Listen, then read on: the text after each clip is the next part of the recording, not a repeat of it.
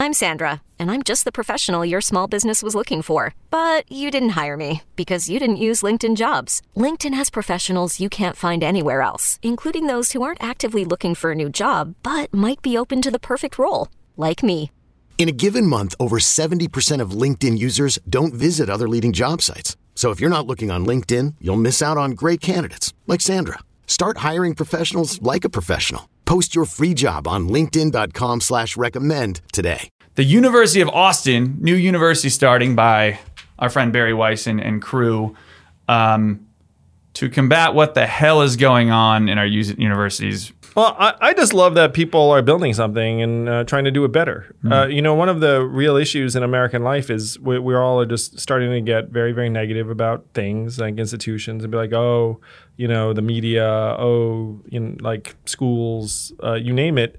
Um, and then someone like Bari and a lot of other people just want to actually put their money where their mouth is and say, hey, we think we can do a better job. We Yeah. think there's a need, we can fill it.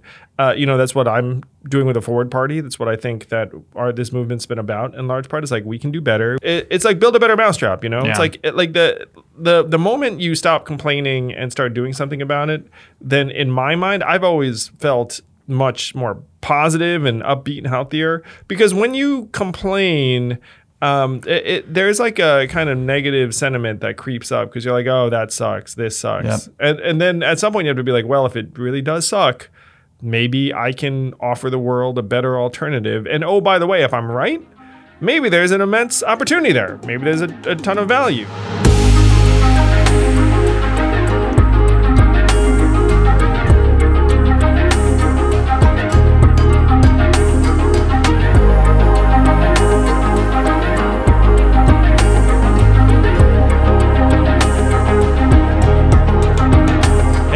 Everyone, welcome back to the podcast. We're going to talk about what's going on in DC. They passed a bill. They passed a big bill. The 1.2 trillion dollar infrastructure bill. What's in it? What's next? We're also going to talk about the automation of home buying via Zillow that kind of blew up in everyone's face. So that that that's very on theme for us in terms of uh, you know trends, mega trends in technology and the economy. Also going to talk about a new university, Austin University. I got to say, they picked a pretty catchy place in a name because it seems like Austin is blowing up. Today on the podcast. But first, they did it. They passed the infrastructure bill. Yay! Congratulations, America. we did something. Approximately two weeks too late for a certain gubernatorial candidate in Virginia. I mean, I shouldn't, I shouldn't laugh, but uh, it's.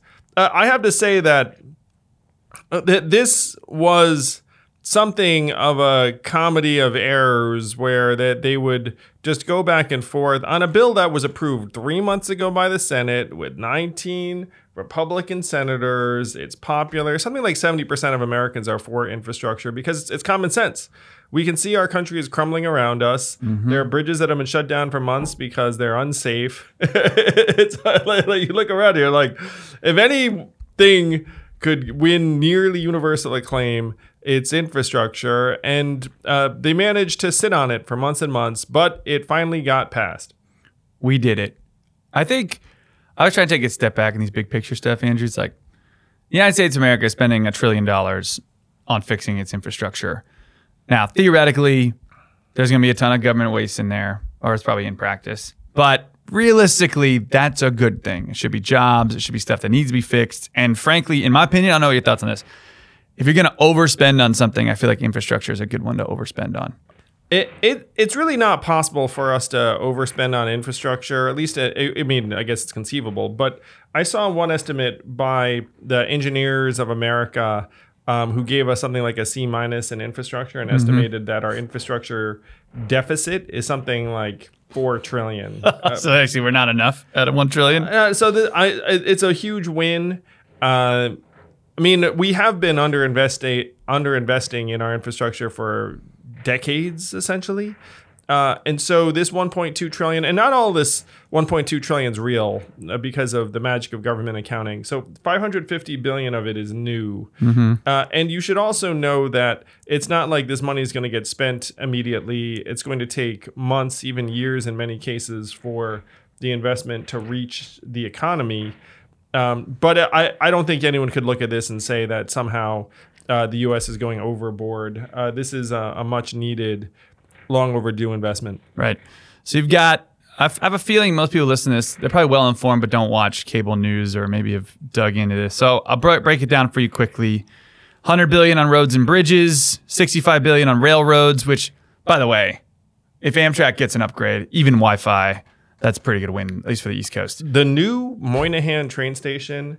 In New York? in, in New York, and Wonderful. Penn, yeah, it, it's like you you stepped into a world of possibility. Agreed.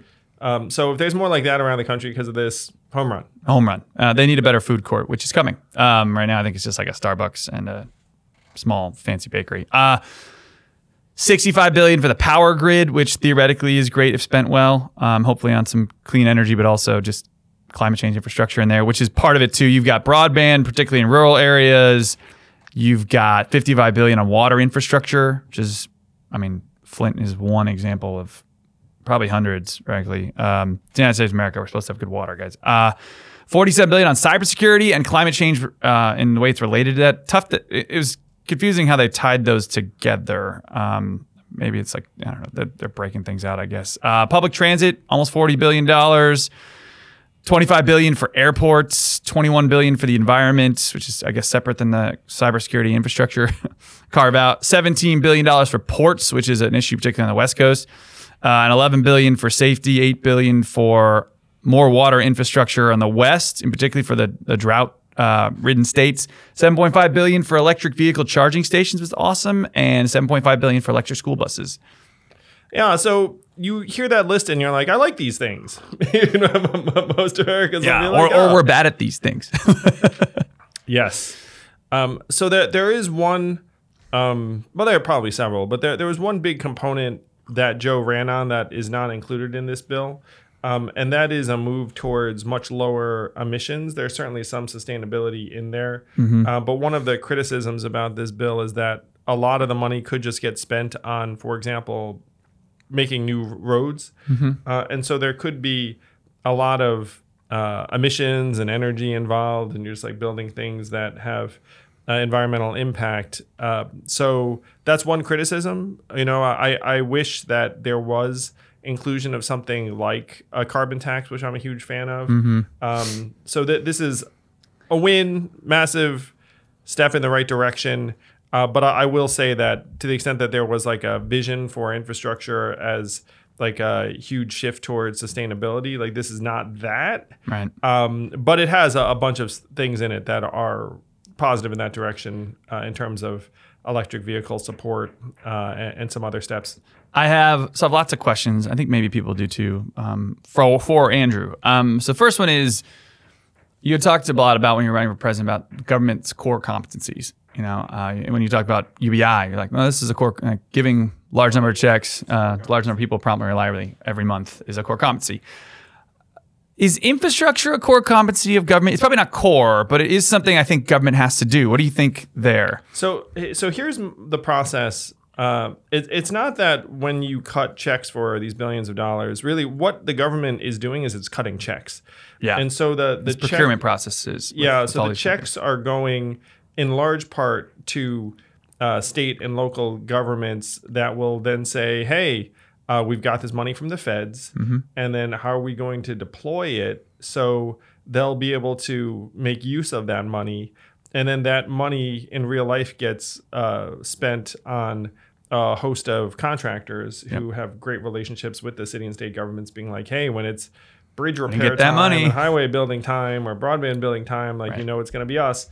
Um, so when you ask about the you know the efficiency of the resources, I think most of us know that a lot of these construction projects have ghastly overruns. Yes. and are you know they cost two times or three times as much. They they take three times as long. Um, so there's there's a lot of that that's going to go on, and again, this money is going to get spent over a multi-year period easily. Uh, you know, like the first real impacts uh, are going to be from businesses that are hiring up to be like, ooh, this money's coming, this money's coming. We're going to get a big contract, so we're going to need to try and help fulfill it, and that stuff will have immediate dividends. Um, but we can look forward to really money getting pumped into uh, various projects. Uh, so when you ask like, is this a core competence of the federal government? They're cutting checks, um, and so you ask really like, how good is the state and local government at actually putting shovels in the ground and doing these things? And that's like the U.S. in in my view has been below average in terms of efficiency. like so, there are some Yep. things where international comparables. It was like. Uh, you know, we we spend five to ten times more for similar projects Yes. as, as other countries. uh, so, is this a core competency uh, of the federal government? They're cutting checks, which again is their competency, and then you hope for a higher level of accountability and efficiency at the local level. So I've met with um, a number of directly with a number of Republican and Democrat governors, um, and uh, doing some various advising and such. Uh, Oh, I just want to intercede. Th- Sure. One of my ideas on the presidential campaign that some people loved and some people didn't like, but uh, like I proposed creating uh, like a legion of builders and destroyers, which Right. were essentially like uh, this kind of bulked up. Um, Yeah, federal Army Corps- program. yeah, Army Corps of Engineers type who just come and freaking just demolish things and always build them. With, with the thought being that look, if the federal government's going to do these things, it, it should have some uh, direct resources to deploy and not just funnel money towards um, towards certain projects. And and one of the things that that you know I saw was when you had urban cores that become derelict, it's like a real problem. And most of the time, those cities don't have the resources to do anything about it. Uh, and so, if you just had a national resource where it's like, hey, this freaking town pro- Yeah. probably could use some destroying or, or Yeah. building because that, if you and if you drive this country you know what i'm talking about where you see all these places where you're like what the hell happened here Yeah. and then no one has the money to properly demolish and treat it and uh, a lot of these buildings become environmental uh, pollutants. Uh, Mm-hmm. they become havens for crime. They become blight and reduce property values. Mm-hmm. So there, there's a, a ton of that if you drive the country, and uh, you know I want to do something about that. Some of this money will probably find its way in in that direction. Uh, but I did propose actually having a national. Uh, uh, a national force for it.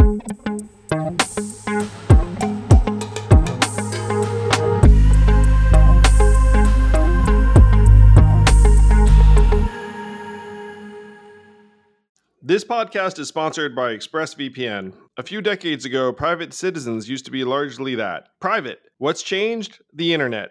Think about everything you've browsed, searched for, watched, or tweeted. Now imagine all that data being crawled through, collected, and aggregated by third parties into a permanent public record your record.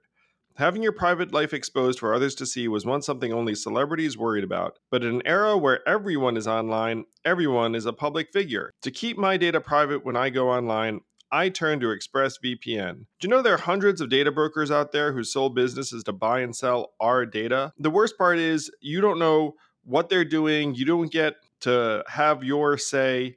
That's why I use ExpressVPN. Just hit one button and then your internet connection gets rerouted through an encrypted server. No one can see your IP address. You're completely in your own private internet. Every time I turn ExpressVPN on, I'm given a random IP address shared by other ExpressVPN customers. That makes it harder for third parties to track me and harvest my data. No matter what device you're on, you just hit one button and you get your own protected connection. So if like me you believe that your data is your business, secure yourself with the number one rated VPN on the market. Visit expressvpn.com slash yang and get three extra months for free. That's E E-X-P-R-E-S-S vpn.com slash yang. Go to expressvpn.com slash yang to learn more.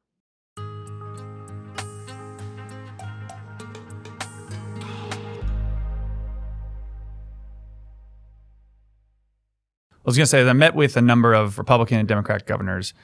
And here's how this process works. When a bill like this is passed, you're basically giving states, particularly governors, carte, not carte blanche, there are restrictions, but you basically are you're putting the power of the purse here with this money in their hands. Um, they have a procurement process for, for companies to enter their system, pitch the government. Uh, six to nine months.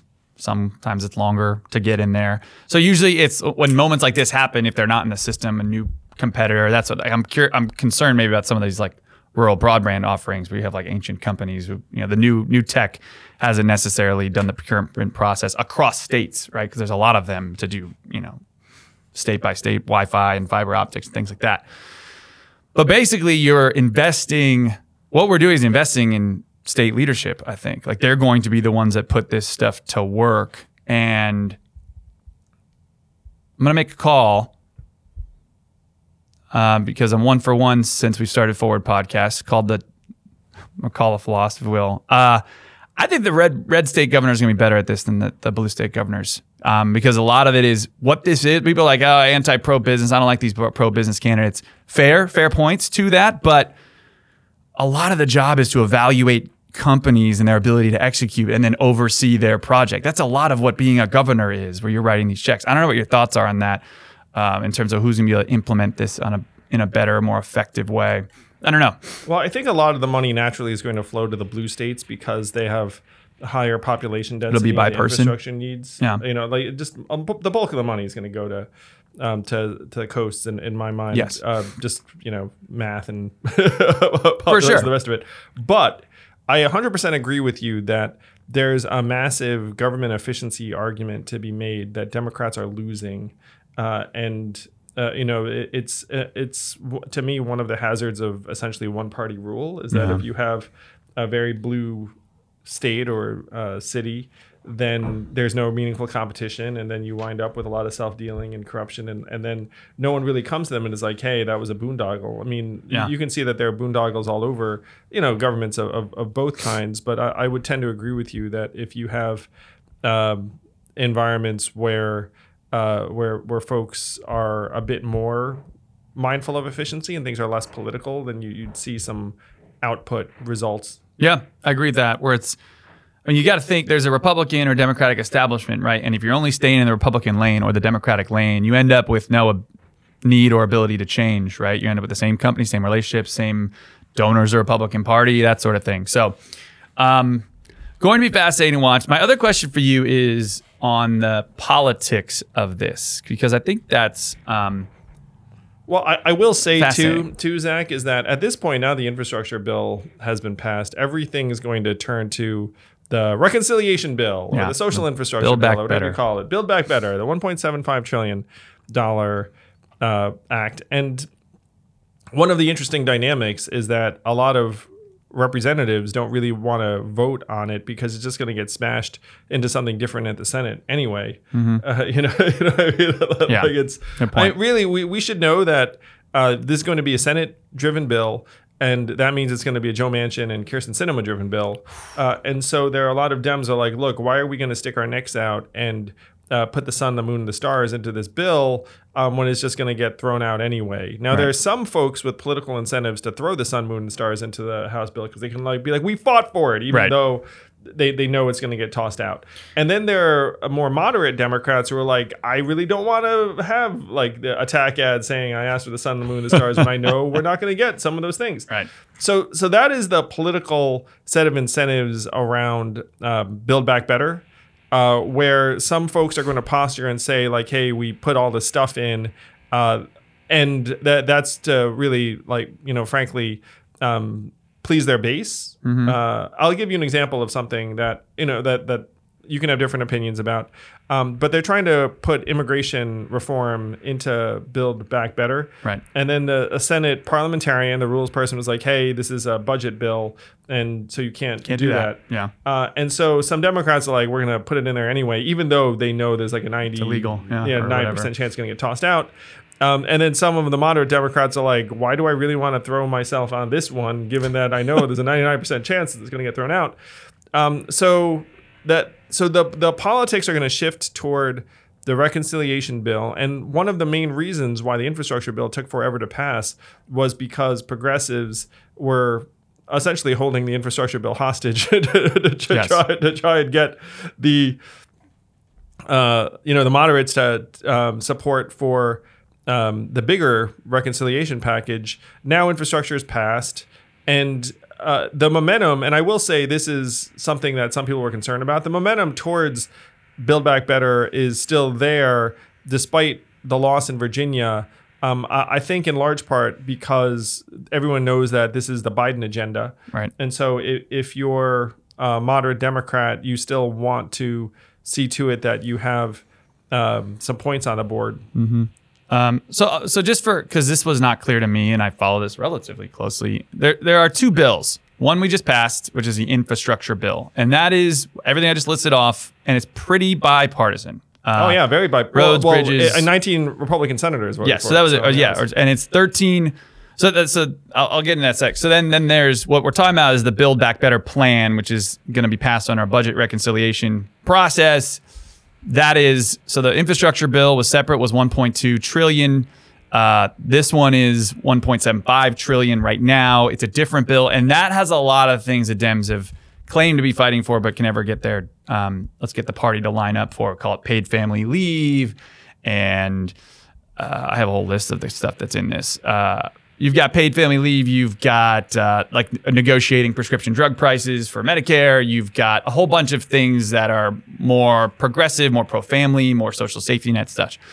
Um, on the infrastructure bill, 13 Republican House members came across the aisle, and all of your usual suspects of progressives got to do their virtue signaling performative empathy. Where and that's what um, our guys on the inside were saying. It's a win for, it's a loss for Kevin McCarthy and Republicans, but a win for Pelosi because she got a bipartisan bill and she let all of her progressives on the far left, AOC, Ilhan Omar, the usual Cori Bush, the usual suspects, they got to say we're not for this because this is corporatist or whatever. They get to go on the Young Turks and say how awesome and progressive they are. Um, but for what it's worth, like the progressives that I think you and I probably have more alignment, like your Katie Porters and your Ro Khannas, they were all for this. Um, so the question for you is on the Build Back Better plan, how much of the performance is still going to happen? Do you, in your opinion, um, or do you think we actually? And you kind of alluded to this, but do you think we end up lining up? on the on the Build Back Better plan, the the real question for everyone is what stays and what goes. Yeah, um, because they originally had a bill that was twice the size, three three Mm-hmm. trillion, uh, and some of the things that you named are now on the cutting room floor. Yep. It looks like paid family leave uh, may not make it in. It looks like Medicare uh, drug price negotiation may not make it in. you've got public housing in there. You get universal pre-K. Uh, so the question is what what makes it in, uh, and again, it's going to be a Manchin Sinema uh, determination what stays in. Um, on this one, I think the pressure is going to be reversed, where every progressive is going to vote for it, and uh, they're going to try and cajole the moderates to you're right. for more and more. Uh, and it looks like everyone's aligned that this thing has to pass in some form. Um, the the political incentives are different for the reps because again, a lot of the stuff's going to get massaged and changed at the Senate level. Uh, so uh, I think that they're going. They have a lot of work to do. Uh, the the Senate has a lot of work to do by year end. Uh, that the hope is that they can get this thing done by then. Um, but you should see the House negotiations proceed, and they're going to send something to the Senate. Um, hopefully, you know, like before year end. Uh, the the thing I'm most excited about is that it looks like the child tax credit is there to stay. It's not. Yep. it's not like an eternal renewal, which I would love. Mm-hmm. Um, but it is a one year renewal, um, and I suppose in the current environment, you got to take that as a as a win. Um, you know, at this point, We're it would be in place football, for a year and a half. Uh, and if you have a year and a half of families getting, you know, three six hundred dollar checks, Mm-hmm. uh, I think it's going to be very hard at the end of 2022 to be like, and you know that stuff that actually has been doing great. Like, yeah, yeah, enough of that. So uh, I'm pumped that the child tax credit is here to stay. It's exciting. We're going to spike the football. This happens. Let me ask you this. I don't know about Build Back Better yet, but for comparison, the infrastructure bill just passed was 2,702 pages. And I want to put that in context. That's uh, more than half of the entire Harry Potter series, um, all books combined. That is double the size of War and Peace and the entire Lord of the Rings trilogy. And these things happen like over a weekend, right? Over a night. So, do you think anyone actually read it? Well, infrastructure is uh, is something where they've been developing these plans for years and years and years. It's essentially lying on the shelf, where someone thought at some point, it's like, look, when it's infrastructure time, I'm ready. what do we want to do? What do we want to do? I mean, you know, we've all heard of Infrastructure Week. It's been Infrastructure Week for years and years. Um, so this is an area where there's there's going to be some well developed thinking and planning uh, because it's been lying in wait for realistically decades. Right. I mean, you do have. You got to think. You got a ton of Congress members. They've got staff, ton of staff. They can break it down, summarize. Most of them are lawyers. Are used to this crap. So I do think like people have an idea of what's in it. Not getting the wool puller. Uh, it's one reason why infrastructure, again, we all like it, is because the stuff is pretty real. Mm-hmm. you know, like, like there, you know, there are plans. Like, you know, I mean that, that they, um, the engineering uh, society of America has been analyzing this stuff for years. Like we Right. kind of know.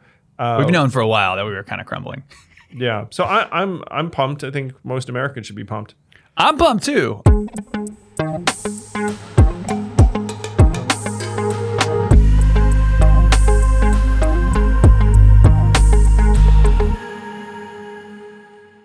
This podcast is sponsored by Helix Sleep. I've always been a mattress guy because I figured if I'm going to do something for up to eight hours, maybe I should do it right.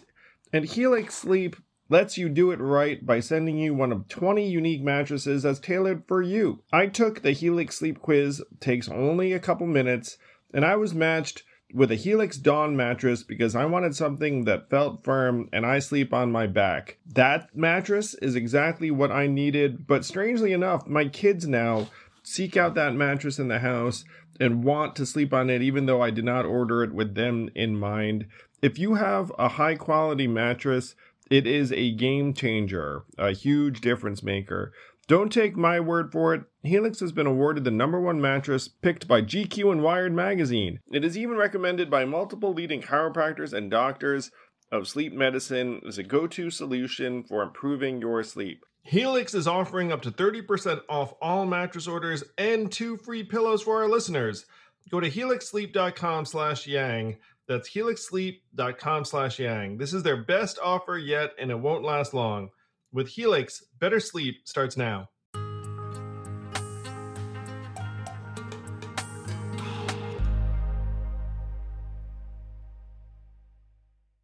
Well, here's the th- the thing that Democrats are missing in a very, very, very big way, um, which is this. Uh, I think it was uh, Michael Schuman of Politico who said that we're in the postmodern era of governing, where uh, it's not how you actually govern; it's the appearance of how you govern. Oh yeah. because Don't let the truth get in the way of a good story, Andrew. well, well, one of the things that that happened too is when uh, is that people's perception of the economy at this point is based upon whether their team is winning.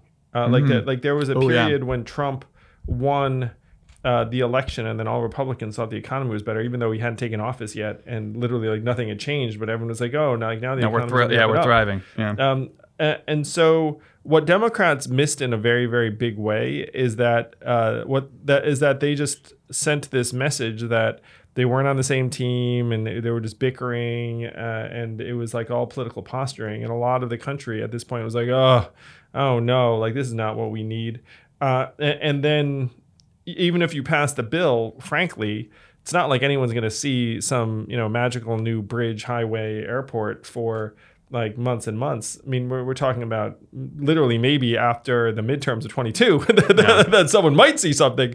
Uh, and, and so what they what they missed was really what Derek Thompson called like the vibes war. Is that they they completely lost the vibes war. They lost the vibes war. Yeah. I love that. And now they're Yeah. gonna now they're gonna turn around and be like, "But we passed it, but we passed it," and it's like, like, at, well, at this you, uh, point, at this point, a lot of it's like, well, you already kind of- complained. you sort of established a vibe that you know a lot of people aren't crazy about, and then Right. you do pass it, and then like th- this literally could have been an enormous looking victory two months ago. Yes. But just if you drag this three months ago, but if you drag this thing out like like this, then it's like harder to generate that sense of victory Mm-hmm. because you know like the average American again is not going to see or feel this uh, for for months and months. it's interesting to watch because you look at these 2021 races, which are not midterms, but political press is ginning, ginning up a bunch of outrage over upcoming elections, right? These elections come down the pike, and the Dems aren't looking good, looking like we're going to lose seats we're not supposed to. And so there's this rhetoric from the Democrats are like, it's because we can't pass a bill. It's because we can't do X, Y, because we're getting nothing done. But then I also see from prominent Democratic, uh, on the far left per se, but prominent Democratic leaders and spokespersons that um, or critics that are like, well, we don't. Once they do pass the bill, they're like, oh, it doesn't do enough, or it's not great, or this is corporatist, or this sort of thing. Are Democrats impossible to please, um, or is this like, are we in a?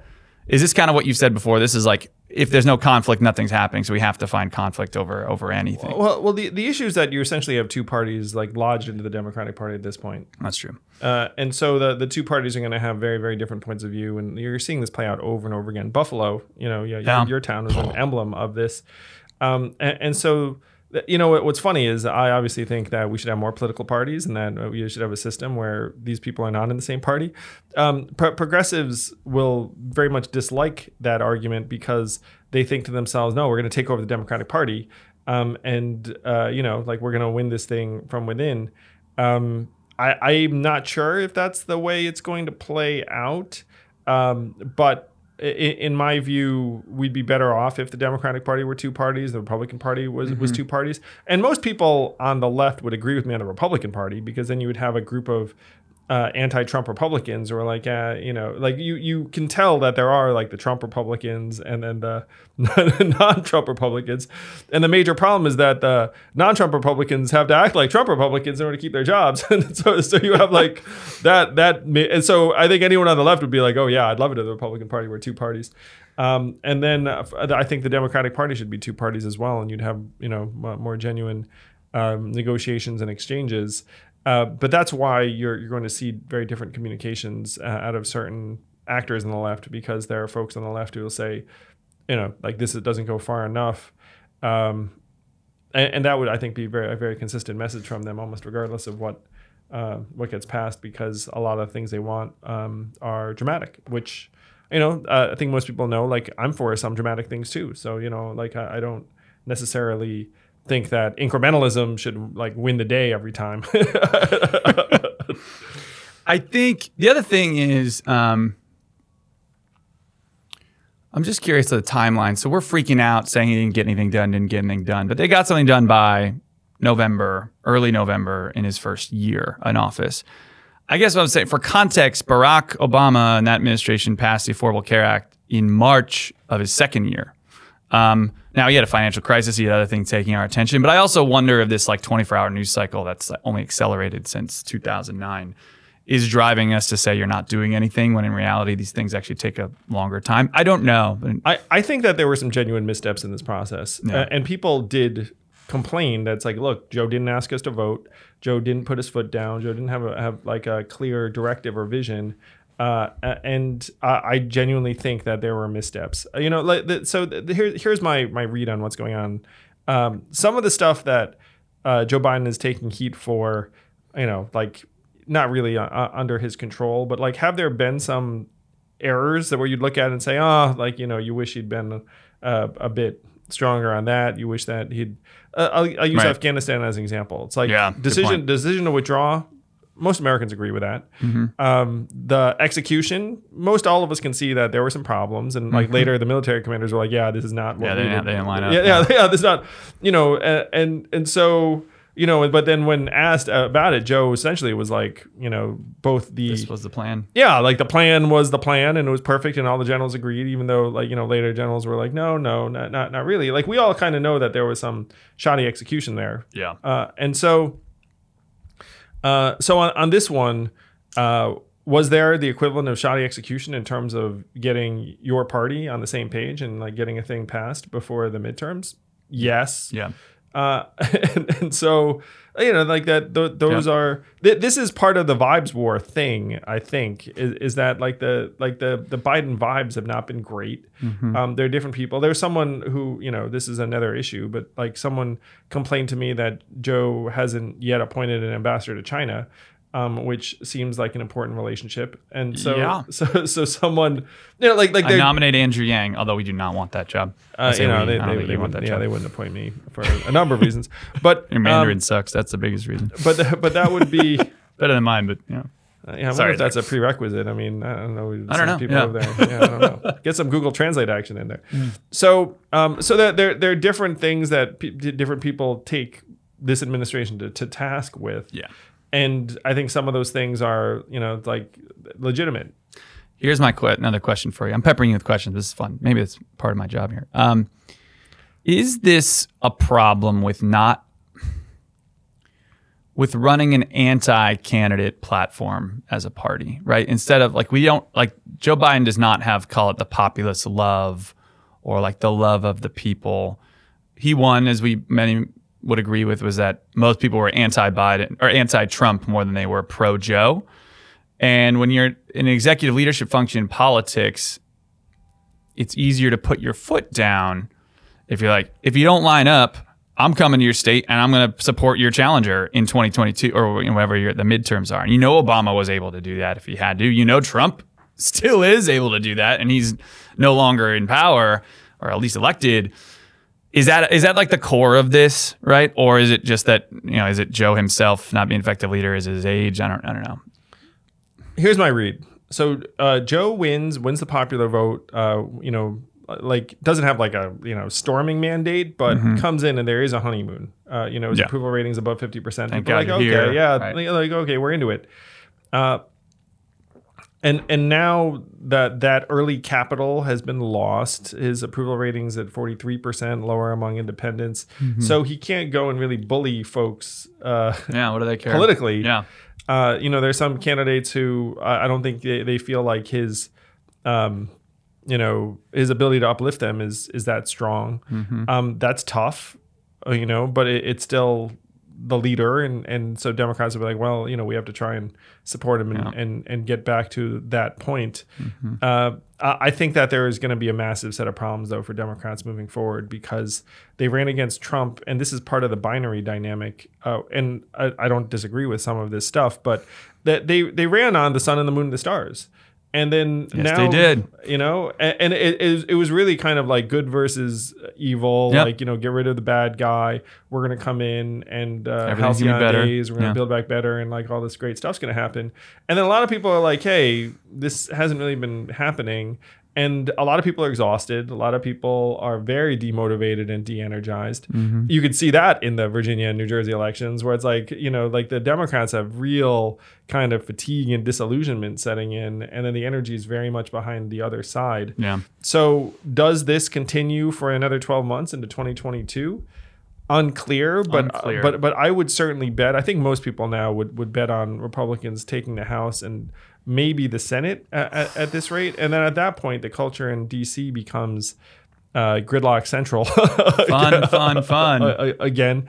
But this is to me quite likely, um, in part because that it's been difficult to pin down the Democratic message. Um, aside from again, Trump, uh, the worst, and COVID, uh, and then neither of those things will work now. I think they get it. They're going to get it done. They'll get a Build Back Better plan done of some sort, and that'll be a good legacy win for Joe. I don't know if it's good enough to win in 2022 for the midterms in 2024, but legacy-wise, I think good for the United States, generally speaking, depending what happens in Build Back I yeah, I, I like a lot of the stuff in Build Back Better. I mean, I mean, again, love the child tax credit, and there are a lot of Yeah. other things I like too. there's a lot. Of, there's a lot of things I don't like. I, I mean, you know, there's certain things I just don't think government's great at, but we're going to find out. Um, let me say this: the one thing I'm curious about this too is, I think Build Back Better is such a terrible name, and I think Democrats are ter- terrible at naming things, generally speaking. They are subpar at naming things. yeah. Can you have better names? Um, yeah, I always thought that uh, party should come up. This was Bill Clinton's thing. He said if he was in power, I think he was talking about the Trump election. I can find this, um, but he said I would call it the American Comeback Plan.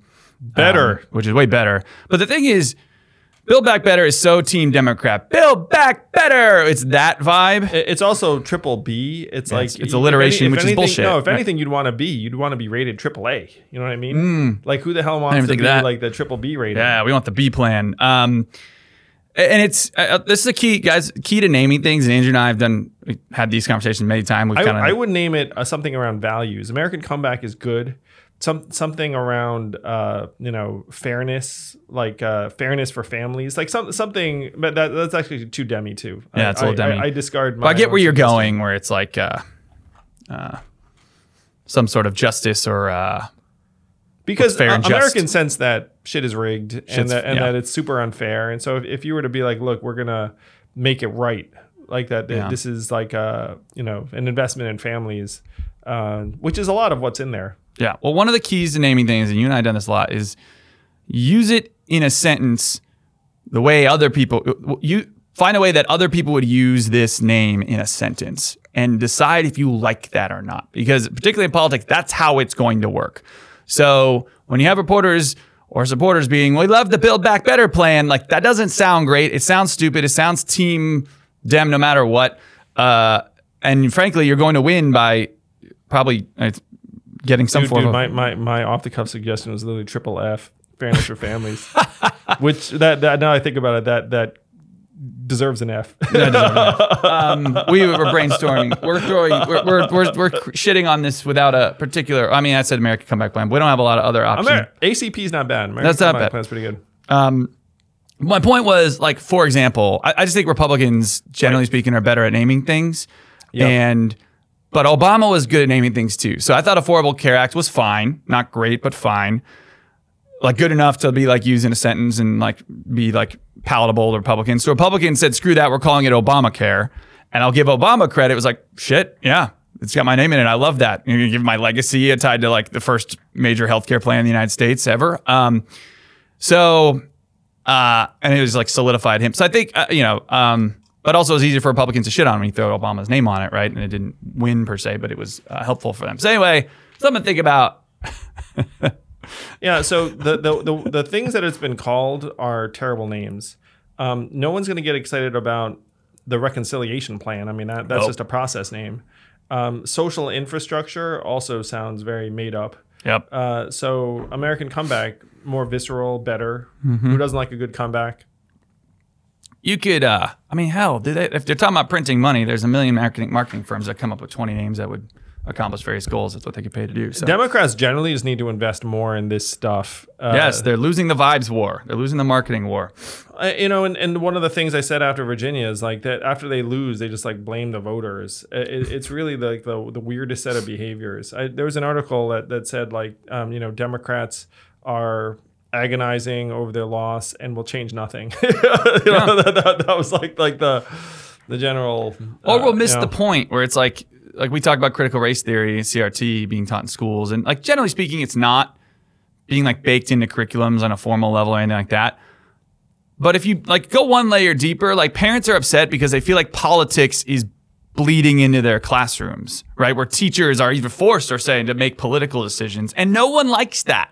Um, Uh, and then the people who vote for one side get berated as racists. Yeah. and then you know then they tune out. They don't. yeah, they're like, well, you know, I can't trust you for calling me that, and um, yeah.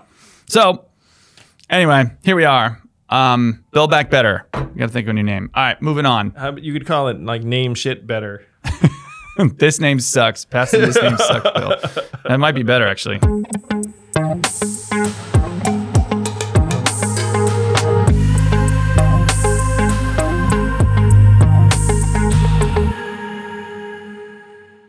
Knowing how to speak and understand a new language can be an invaluable tool when traveling, meeting new friends, or just even to master a new skill. But it's not always simple when you're bogged down by textbooks and structure classes. That's why so many people trust Rosetta Stone. Rosetta Stone is the most trusted language learning program, available on desktop or as an app. It truly immerses you in the language you want to learn, like Spanish, French, Italian, Chinese, and more. You won't just be studying English translations. The Rosetta Stone intuitive process helps you pick up a language naturally, first with words, then phrases, then sentences. Don't put off learning that language. There's no better time than right now to get started. For a very limited time, listeners can get Rosetta Stone's lifetime membership for 50% off. Visit rosettastone.com slash rs10. That's 50% off unlimited access to 25 language courses for the rest of your life. Redeem your 50% off at rosettastone.com slash rs10 today.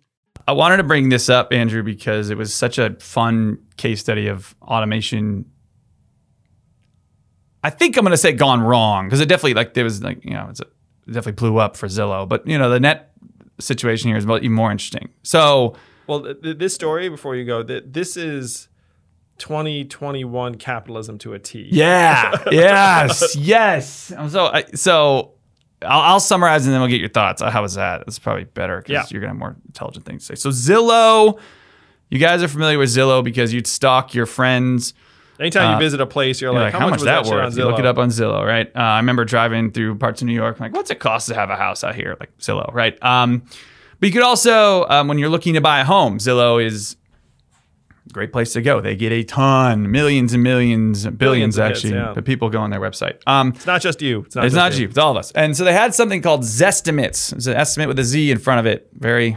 That's actually not bad marketing. Anyway, um, That's, that's great. yeah. I, I mean, I, I've looked at Zest. I looked at estimates, yeah, for sure. Um, and so they've never been hyper accurate. I mean, when they first started, they were wrong like all the time, like barely right 75% of the time. Now they're within like 2% accurate, which is a lot in investing, but for you trying to get a ballpark of a neighborhood or a house, it's enough. wonderful. Sure. It's great. Um, but basically, Zillow wanted to get some more money than just selling ads. So the way that they make a lot of their money is basically selling hot Why leads. would I help you buy houses when I can just buy Buy the houses myself. myself? I'm going to borrow hundreds of millions of dollars, billions of dollars, and buy houses at bulk smarter and then flip them and then make mega bucks because. You know, I wasn't making enough mega bucks before. I have to grow to the mm, moon. I have to grow to the moon. And so let's do this thing. iBuying. Is that is that a real term? iBuying's a real term. Look at that. Buy it online. Like assets that are hard to buy, usually buy in person. They're now some are moving online. So they instead of their core business, which was basically selling hot leads to mortgage and real estate uh, brokers, they started basically getting into real estate themselves. What could go wrong? This What could go buy- wrong? But let's buy the houses ourselves and turn around and flip them. We know the market better than everyone else. Yeah. We have access to super money. Well, I- if I'm, I'm being fair, like if you're sitting in the room, the boardroom, or some of these management teams, Zillow, you're like, I could drink that Kool Aid. You're like, we're the biggest real No, estate it- player in the world, you're- right? You're right. I'm being a little bit harsh because the fact is there are several firms doing this. Like this is this is an industry and it's not just a Zillow. thing. Right.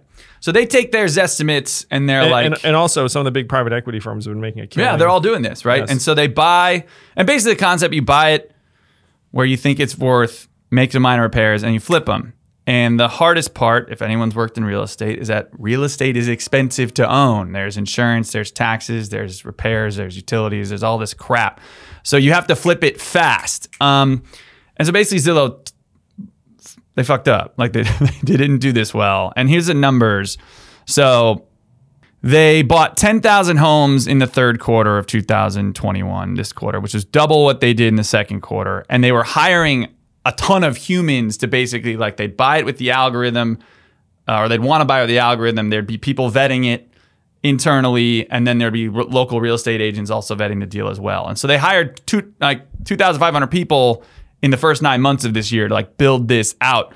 But eventually they bought too many houses. Uh, and they had to sell a bunch of them, and they they went out. So thoughts on this? I mean, you can dive in more in terms of mechanics of this, but Zillow automated the home buying process and then lost. Let me give you the exact number. It was like 500 569 million dollars uh, was their like quoted loss. Thirty thousand dollars a home they bought, and over ten thousand homes they purchased. Thoughts? Uh, again, this is really just capitalism today, where it's like you you've got a business, you're making money, you got to grow, grow, grow, and then you're, you're touching massive pools of capital for sure. Mm-hmm. Uh, and if you've got access to that kind of money, then you're like, okay, like how do we deploy this? Mm-hmm. Why why are we letting other people make money off of our information instead Yep. of making it ourselves? Mm-hmm. In a way, it's like a version of vertical integration. There are other firms that were doing this. So if you were to defend Zillow, you'd say, well, you could argue, well, they have no choice but to do it because there are other firms that Mm-hmm. You have to grow the space and you have to right? grow. Um, the knock on it would be like, hey, uh, holding these houses, if you're off by even a little bit, could, you could really punish you financially very, very quickly. Because if you're 1% off over 10,000 homes, you know, over a three month period, like, you know, that could add up to a lot, which Yep. is apparently what happened. So, you know, you could say this is just an algo execution problem, that if they just gotten the math right, uh, then they'd be okay. Um, you could look at this and say um, maybe there are limits to what you can do with Online Uh, with- automation? yeah, just kind of, you know, maybe there's something specific about uh, a house that uh, makes it more than just like a, a mathematical calculation, um, or, or that this market is so um, this market is so dynamic that uh, you you would need incredible reserves uh, if you're off by like a, a, a little bit. Right. Um, and you know at, at scale, like if, if you're off on like you know ten houses, it's one thing. If you're off on ten thousand houses, then um, and then it's another. And there is an emotional aspect to the real estate market uh, where we can see right now that there's some froth in certain Yeah. places, and and it's you know they're like national patterns that are playing out in particular ways. Uh, you know, I have friends who have real estate in Florida, and it's just been like the most berserk market known to man. down there, you know, it's like like a My parents live in Florida. Has it happened for I've got too? a soft like- spot for Florida, but well, yeah, they're, they're like vacant, vacant lots that have gone up two to three times in value, just Yep. like for you know, just because they're they're in near a near the water or whatever or hot market near a hot market. Who knows? Yeah. So, uh, but th- this is the the kind of combination of automation and vast capital uh, and the competitive aspect in in some of these industries where you're going to see stuff like this um, more and more. And, and I will suggest too that we are in a very frothy time, uh, and uh, and you're you're seeing occasional blowups. Uh, now it's not enough to stop the mega momentum. I, I talked to an investor friend who who was very concerned about the climate, um, and then Evelyn asked, "Well, it's like, so are you going to cash um, if you're so concerned about the climate?" And by the way, he works in real estate. Um, and then he was like, "You can't go to cash, or else you go out of business. So you know, we just go." Um, and so I, I think that's where we are right now, where a lot of people can see that we're going to go off the edge of you know a, cliff or the top of a wave or whatever, but you can't get off right now if your incentives are to grow, grow, grow, and make money uh, as much as you can. Um, that's where we are in November 2021, in Andrew Yang's opinion. So, you know, you can take that for what it's worth, um, but I, I think you're going to see a lot more like this Zillow blow up um, in the days to come. So a couple thoughts. One, that scale to go to tens of thousands of homes, hiring almost 3,000 people. I'm sure they had more private contractors and part-time employees in 9 months is ridiculous. That I don't care how big of a company you are. That is a massive undertaking. Um cuz we hired a couple hundred in a month and it was wild. Um which you would you would need to be at a faster scale frankly. Um so that's one, but um what's crazy me Andrew is my takeaway in this the most mind-blowing part of this entire thing is that Zillow's gonna be fine. Oh yeah, this is like Fine. Uh, this is some pain, but then Like they be fine. completely botched this up, lost half a billion dollars, not more, and they're gonna be fine. Their apps and websites had almost three billion visits in the third quarter. Their online marketing business is on pace to grow 34% this year, and there's a strong housing market. Um, and the other thing is the CEO like has basically in a situation where he owns certain types of shares where they're not going to oust him at least in the short run. So Yeah, what's, what's the market cap of Zillow? uh, I don't know. Let's look it up. What do you think? Guess that line. I'm, I'm going to guess 20 billion. Yeah, low tens of billions. 16.6 billion. Oh, that's pretty close. That's not bad. Not good for prices right, but not bad, Zach. I used Yeah, to be yeah. in this no, game. You said 20 billion. Yeah, That's pretty we'll good. take that. Low tens of billions. We're there. Look at us. We could do this. Uh, so, yeah, they're to be fine. No problem. I mean, their stock's down. They'll be fine. We'll weather the storm. Um, you had talked about the fourth industrial revolution and a whole bunch of things when you were running for president. But there is like a limit to the fourth industrial revolution where there's certain things that need a human, or at least will for the foreseeable future.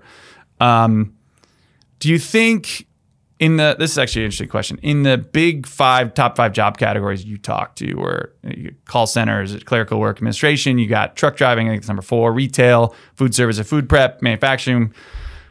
Is there any that's going to hit that human wall that kind of zillow hit in real estate Uh, I think you're going to see the, those things get automated more and more. Mm-hmm. Um, the where what is the human wall? You know, th- this is going to be this is going to be tough. I, you know, it's like I, I think a lot of the jobs that we imagine to be the most human are actually the most prone to automation. And what I'm going to throw out there as like my, my number one example is uh, therapy and mental health. That it, it turns out military veterans are more comfortable talking to a therapy bot than a real life human therapist. Uh, and the efficacy is comparable, and certainly you can triage to a human if you know someone's suicidal. So uh, you know, but a lot of people will be like, "Oh, you need a human being for therapy." It's like, eh, you actually like uh, uh, uh, an AI is better in some ways. Wow. Um, so and so you can extrapolate that. You know, another thing I'm going to throw out there too, uh, healthcare. Yeah. Um, which is a lot of the stuff that you want to do for healthcare is fairly mechanical and rules based. You know what I mean? Like we talk about bedside manner and like doctors and nurses and all that stuff. Like a lot of us, is we just like want you to do certain things. There was a company there was a number of years ago. Um, their one innovation is they got nurses to call patients and just try and beha- change their behavior. Uh, and that was enough for them to become like a really big successful company because so much of it was around if you could get people to change their behaviors, then you can get them to be healthier and you save a lot of money. Interesting. in various Get ways. the patient to behave differently. So, so a, a lot of this is behavior modification, and I think technology can really help with behavior modification in a way that's more realistic than a person. Uh, yes. So Wow. you know, so th- that those are my two cents on it. Um, one thing I will say that I think that the human touch is vital for personal training. Like you know, if you ever had a personal trainer when the gym gives you one for free or whatnot, you're like, I don't need a trainer. I know my shit. And then you get one, all of a sudden, you're like, ah, true. you know. I, mean- will. I will say, have you have you looked at Tonal? It's pretty awesome. You know, no, now this is not to say I have not also enjoyed the fruits of automated uh, trainers and fitness apps and whatnot. Yeah. they're they're pretty good, and uh, like they they'll do seventy percent of the job. You know, I agree. demand A, for- a human touch there is int- is important. Um, but Tonal's pretty sick. It's like customized to your body weight and where you performed last time. And Tonal hasn't even sponsored us. No, Tonal has not sponsored us, but check it out.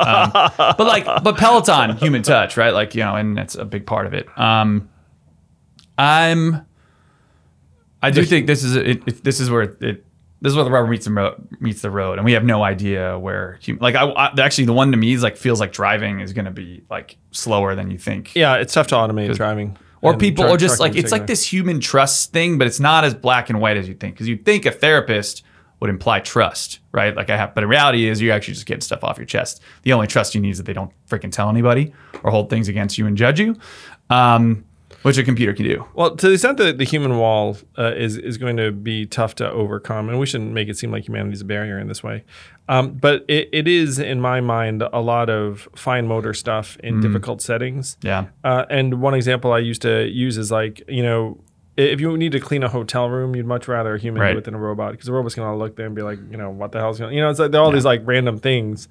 Um, and so you're going to have humans doing things um, in that context for a long time. I think food prep uh, is is in there. Like you can automate aspects of it, um, but like some of the fine motor stuff, uh, you know, you'll you'll have humans just do it take a while. time. Yeah. hairdressing, some of the examples I use. Um, hairdresser for sure, because Edward Scissorhands terrifying. Yeah, no, Um, no one wants to get a robot. Just near your face. haircut. But like the other parts of it, maybe I don't know, massages. I don't. I don't know. It's gonna be interesting. It's, Um, it's a tough time, man. Because like the the like I, I can see AI and technology, uh, you know, getting more and more, and and like the the vision we have of capitalism, where it's like, oh, start a small business, we work hard, we compete. Like now, so much of that stuff's getting wrecked. I mean, you know, if you're an individual mom and pop investor, and then Zillow is coming around throwing around billions of dollars, like buying, you know what I mean? Like like the economy is just flowing more and more to these mega actors.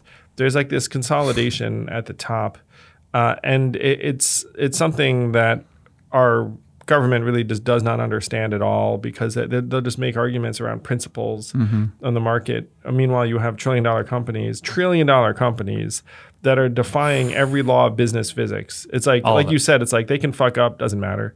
You know, they, they have access to what Tim O'Reilly called super money. Yeah. It's like as soon as you touch the super money, then there are no more business laws of gravity anymore. yes, you do what you want. Yeah, you do what you want. And Mm-hmm. you know, we all can think of the companies that have that super money. I'll tell you another area where the super money is changing everything. Just movies and content production. You remember the good old days when there were movie studios and it's like, oh, they had like the special sauce and it's like, oh, I Yeah. could make a movie and create. You had to be smart with what you invested in. You got Yeah. one or two big blockbusters a year. yeah, right? and it, ma- and it mattered if the movie succeeded or failed. Right. Now you have Amazon, Apple, Netflix just throwing billions of dollars. My favorite example in this space was that Chris Pratt movie Tomorrow War Mm-hmm. that Amazon bought. Yep. Evan and I watched. If you haven't seen it, it's really, I- I it's really liked good. it. Yeah, I liked it, It's yeah. like you settle down, you're like, oh, it's gonna be a random It's gonna be sci-fi like, movie. You're like, oh, this is actually like a quality Hollywood production. Correct. So they spent two hundred million dollars on uh, Tomorrow War. And then because of you know COVID circumstance and whatnot, they just turned around and just sold it to Amazon for two hundred million dollars. it, it- it was just like a, a like a complete, just like zero Boom. gain swap. It's like, look, we made this movie. We don't want to take the heat for releasing and trying to make the money back. So here you go. And then Amazon's like, we will zero Sure. out your investment. And then it just shows up on our TVs for essentially free. I mean, Minimal you know, marketing expense too. I think I saw a couple ads, maybe on like Subway or something, but not. You know, they're just like, here it is. Yeah, so so now content has become like an add-on for these tech platforms. Yeah. And tech has become the tail that's wagging the dog. Uh, so you know, content itself is getting kind of sanded down. I, I almost tweeted something out. It's like we're all content now. Um, you know, there was that Bo Burnham thing where it's like, hey, maybe compressing all of human experience to to like the, the, the algorithm like might not be such a a good great idea. idea, Yeah, so so that stuff's definitely happening, uh, and um, again, like you know, our our leadership doesn't really understand. So content's the clearest one, where that stuff's getting uh, commoditized and automated. But you you can see that happening more and more. And again, I'm going to suggest that most people think that content, like film and whatnot, artistry, humanity, emotion, like that stuff irreplaceable. It's like no, no. It turns out that I can just fucking you know like Yeah. you know, get the money, get the talent, get the algorithm, see Yeah. what it is you like, you know, like uh, send it down, send it down your gullet. And oh, by the way, if I don't quote unquote make money, don't care. Yeah. The one that to me it's going to change everything and I don't know I don't know when we'll get there. I actually don't know if, but this is a big one where it's there's a certain level what it's it's like the business trust that I'm kind of as a catch-all where it's all right, you have no problem spending 20 bucks for an automated service, uh, 50 bucks or buying something online. You buy like it, you a thousand dollar suit you may buy online. You might buy a thousand dollar pair of shoes, five hundred dollar pair of shoes, whatever it is. You may buy a car, right? Fifty thousand dollars, eighty thousand dollars, right, without touching a human, right? Um, but there's a certain level. Everybody's got different where it's a big enough purchase where you wouldn't do it online. Um, and for now, it's probably somewhere between a car and a home, you know, um, and give and take on both sides. But if you look at a lot of business nowadays, is like taking a company public or big mergers and acquisitions or buying a, a new office building or whatever these massive investments. People want that human, or even wealth management, good example. Like, I want to invest all my money in this. I kind of want a human to tell me it's going to be okay or give me some experience. At some point, I think a computer's going to be able to do that stuff because the job's not that hard. I've worked in that space, at least in wealth management, but I don't know. I don't know if humans. You, you see the comfort level just going up and up, man. Yeah, I it's agree like, you know, you, you see something like Betterment or Wealthfront um, or these yeah, like Robinhood, like a while ago, you wouldn't have believed that, but now everyone's cool with it. Yeah.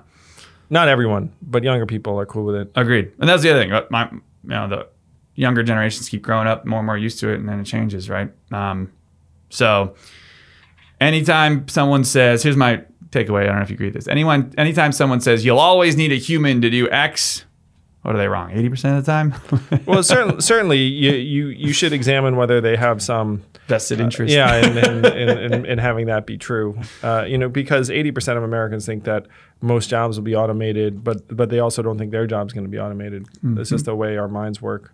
There, there's no way they're automating podcasters. You know, Oh, definitely not. no way. Yeah, zero no. percent chance.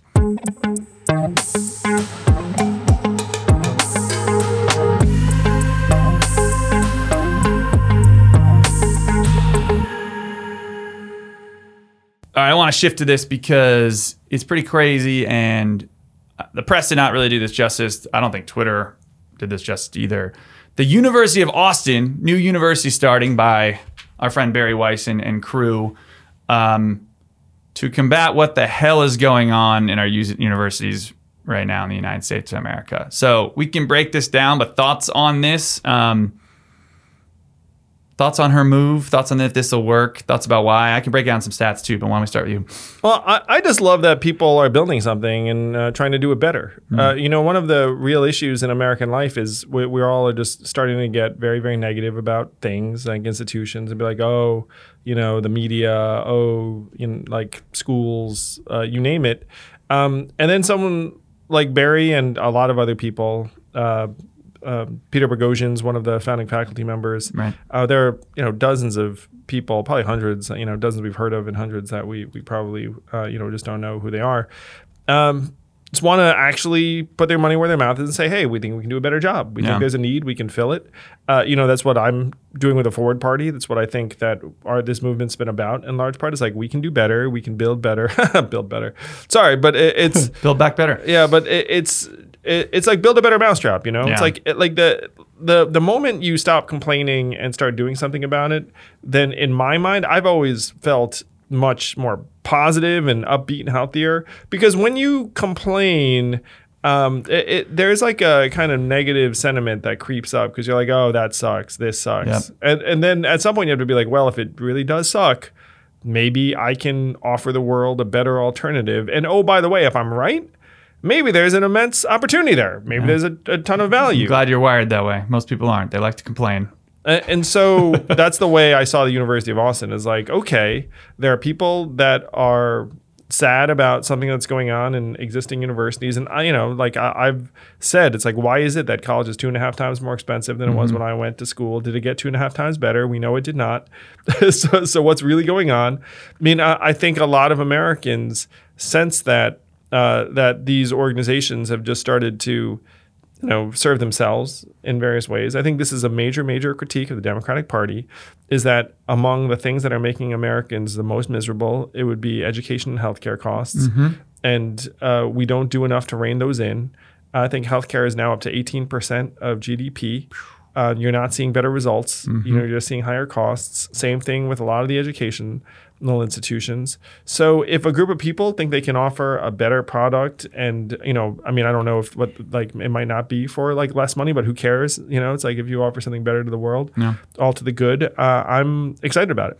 So here are the stats they reach, and then I'll, I'll tell you my comments. So, uh, nearly a quarter of American academics in the social sciences or humanities endorsed endorse ousting a colleague for having a wrong opinion about a hot button issue such as immigration or gender differences.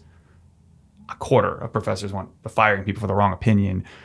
A third of conservative academics and PhD students say they've been threatened with disciplinary action, disciplinary action for their views. Four or five American PhD students are willing willing to discriminate against right-leaning scholars, according to uh, the Center for Study of Partisanship and Ideology. You can go down the list. Oh, th- there was a study in uh, Ezra Klein's book, Why We're Polarized, Yeah. where, where you had people in a university setting um, dole out a fellowship.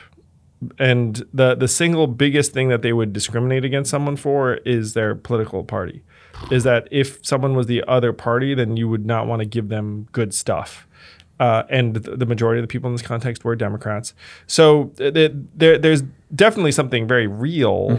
Uh, and um, you know, I don't I don't think it's good for learning. Like if people feel like you show up and there's like a right opinion, if you don't have the right opinion, then you know, like you're going going to end up getting uh, cast out or attacked by your peers or, or uh, the ins- the institution itself. Uh, so yeah, like that that that is something that I, I think people ought to be concerned about because like if, if everyone's getting trained the same way, uh, that's not what you'd want culturally or intellectually. So it's getting this is getting spin, spun as like an anti woke or intellectual dark web university, and there's a lot of names we read off some. But um, here's what I want to say: I just spoke a couple weeks ago at NYU here in Manhattan um, for a professor talking about um, this Professor Eli Bleich, cool guys, former campaign manager, has been in politics for a while, teaching a course on campaign management. So I went and talked about our race. It was fun. Um, and it, brought back a little bit of nostalgia, like being back in a classroom and that sort of thing. And I remember it reminded me being back in college, and I went to um, Duke down North Carolina. But I remember going to class, and I remember like this vibe, like mentality, like gotta like buckle my chin strap, like wear a helmet, sort of thing, where I was ready to debate in class, and ready to be told I was wrong. Um, and that was I was a public policy major, so there was a lot of that. I remember I grew up in a Republican household, moderately Republican household, and my first one of my first professors, professor named Jessica Boone, she was wonderful, but she was shaved head, open lesbian, like probably as far left as you could go, and we fought all the time. Not like or just ch- she challenged me all day long. But in that class, I learned so much about the left. I learned so much about what it's like growing up a lesbian in the United States of America. I learned like she and we have a we had a re, it's one of the few professors I actually have communicated with since I've graduated. Where it, in order for people to learn about other people's views, you have to let them speak their mind and then get punched. Um, and when I was in the classroom at NYU, I felt that I I had this sense, and I can see the students felt. I don't know, there's a feeling, but like you can't say the wrong thing. It was like I felt like I wasn't ready for battle. I was ready to just kind of massage what we all are supposedly agreeing to what is right. And I do think that's a massive problem, a massive problem. Because if you have young people that aren't willing to willing to speak and be proven wrong and then learn, um, I don't think that's good learning. And so to Bari Weiss and the, the crew, I think this is a good thing. Um, if it's open dialogue, I don't know what you think. If you had that experience in college too, but it, it hit me hard. My favorite thinker in this space is Jonathan Haidt, who's Yeah. been on the podcast. Uh, started something called the Heterodox Academy, which He's is one of the that- academics in this. Yeah. Yeah, and and so uh, surprising me zero that Jonathan's involved with the University of Austin. Uh, I I think that there is a need for an environment of just open intellectual inquiry, and you can say something that other people would consider very problematic or troublesome, and you're not going to be demonized or villainized for it. You know, people may disagree with you, uh, but the, the big thing in American life that is going wrong for us right now is that we are projecting that someone who disagrees with us on something is worth less as a human being than we are. At the extreme, we're dehumanizing them. We're saying that, that you know that, that they are worth less actually, uh, and that's going to tear us apart. It's going to destroy us. So any environment where people can say what's on their mind and not be uh, attacked for it, I think is a win. Uh, you know that like that you shouldn't have this intellectual conformity or uniformity um, because if you do, then uh, you know people don't learn as much, in my view, and they they become uh, more timid intellectually. or entrenched in their ways. Like I, I Professor Boone, like made me more of a Democrat. Like, and that's you know, set me on that path, and that um, that's how I met you, right? Um, so I, Wow, I owe her a know? massive favor. yeah, yeah, yeah. So it's like, I, I, you know, it's okay to be wrong as long as you're open minded to learn, right? When you're wrong. Um, no, look, there are words you could say that are really hurtful, and you got to be mindful of that. But that, anyway, so University of Austin, it's uaustin.org. Um, I'm plugging it for it because it's great, and you're going to be on Bari's podcast soon. Um, so, did you you talk about this at all? Talk about education a bit? Uh, it hadn't been announced, so I don't think we do. Okay.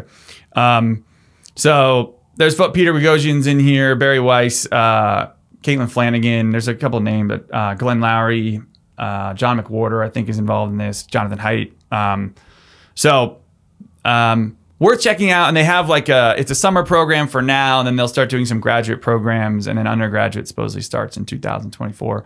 I'm a big fan of new universities starting. So Amen. I like. Why are we just all lurching around, being like, "Oh, universities, they're so expensive. Oh, universities, like, you know, there aren't enough of them." Why don't we just start some new universities? it's so true. if you're listening to this, start your own university. I'm kidding. It's a lot. but um, but you know, there was one school, uh, Dartmouth, that said we're going to try and expand class size by 10%, which is a very very big deal. Thank goodness.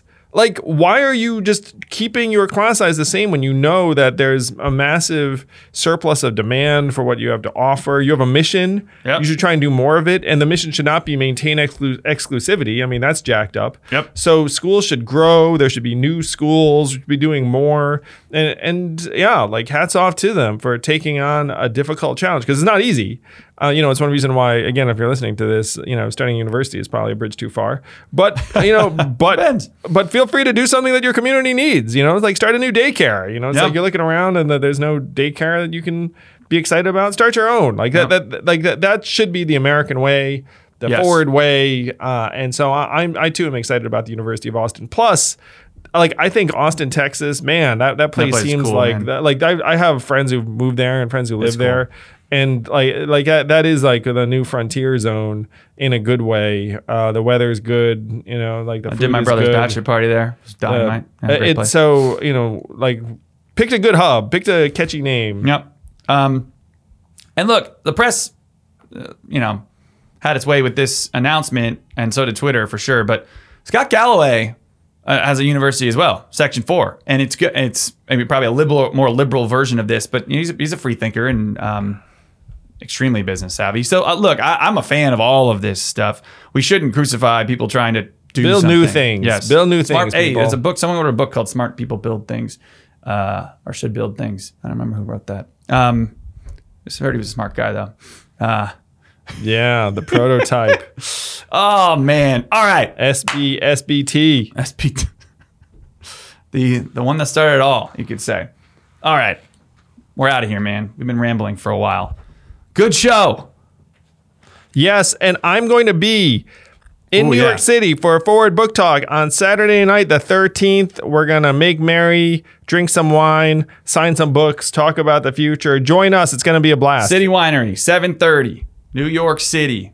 Andrew Yang doing stand up comedy. That's Saturday, November 13th. You will laugh, you will cry, you will drink. It's going to be great. You'll get a selfie. Maybe I'll be there. You guys are awesome. See you next week. Ever forward. See you soon.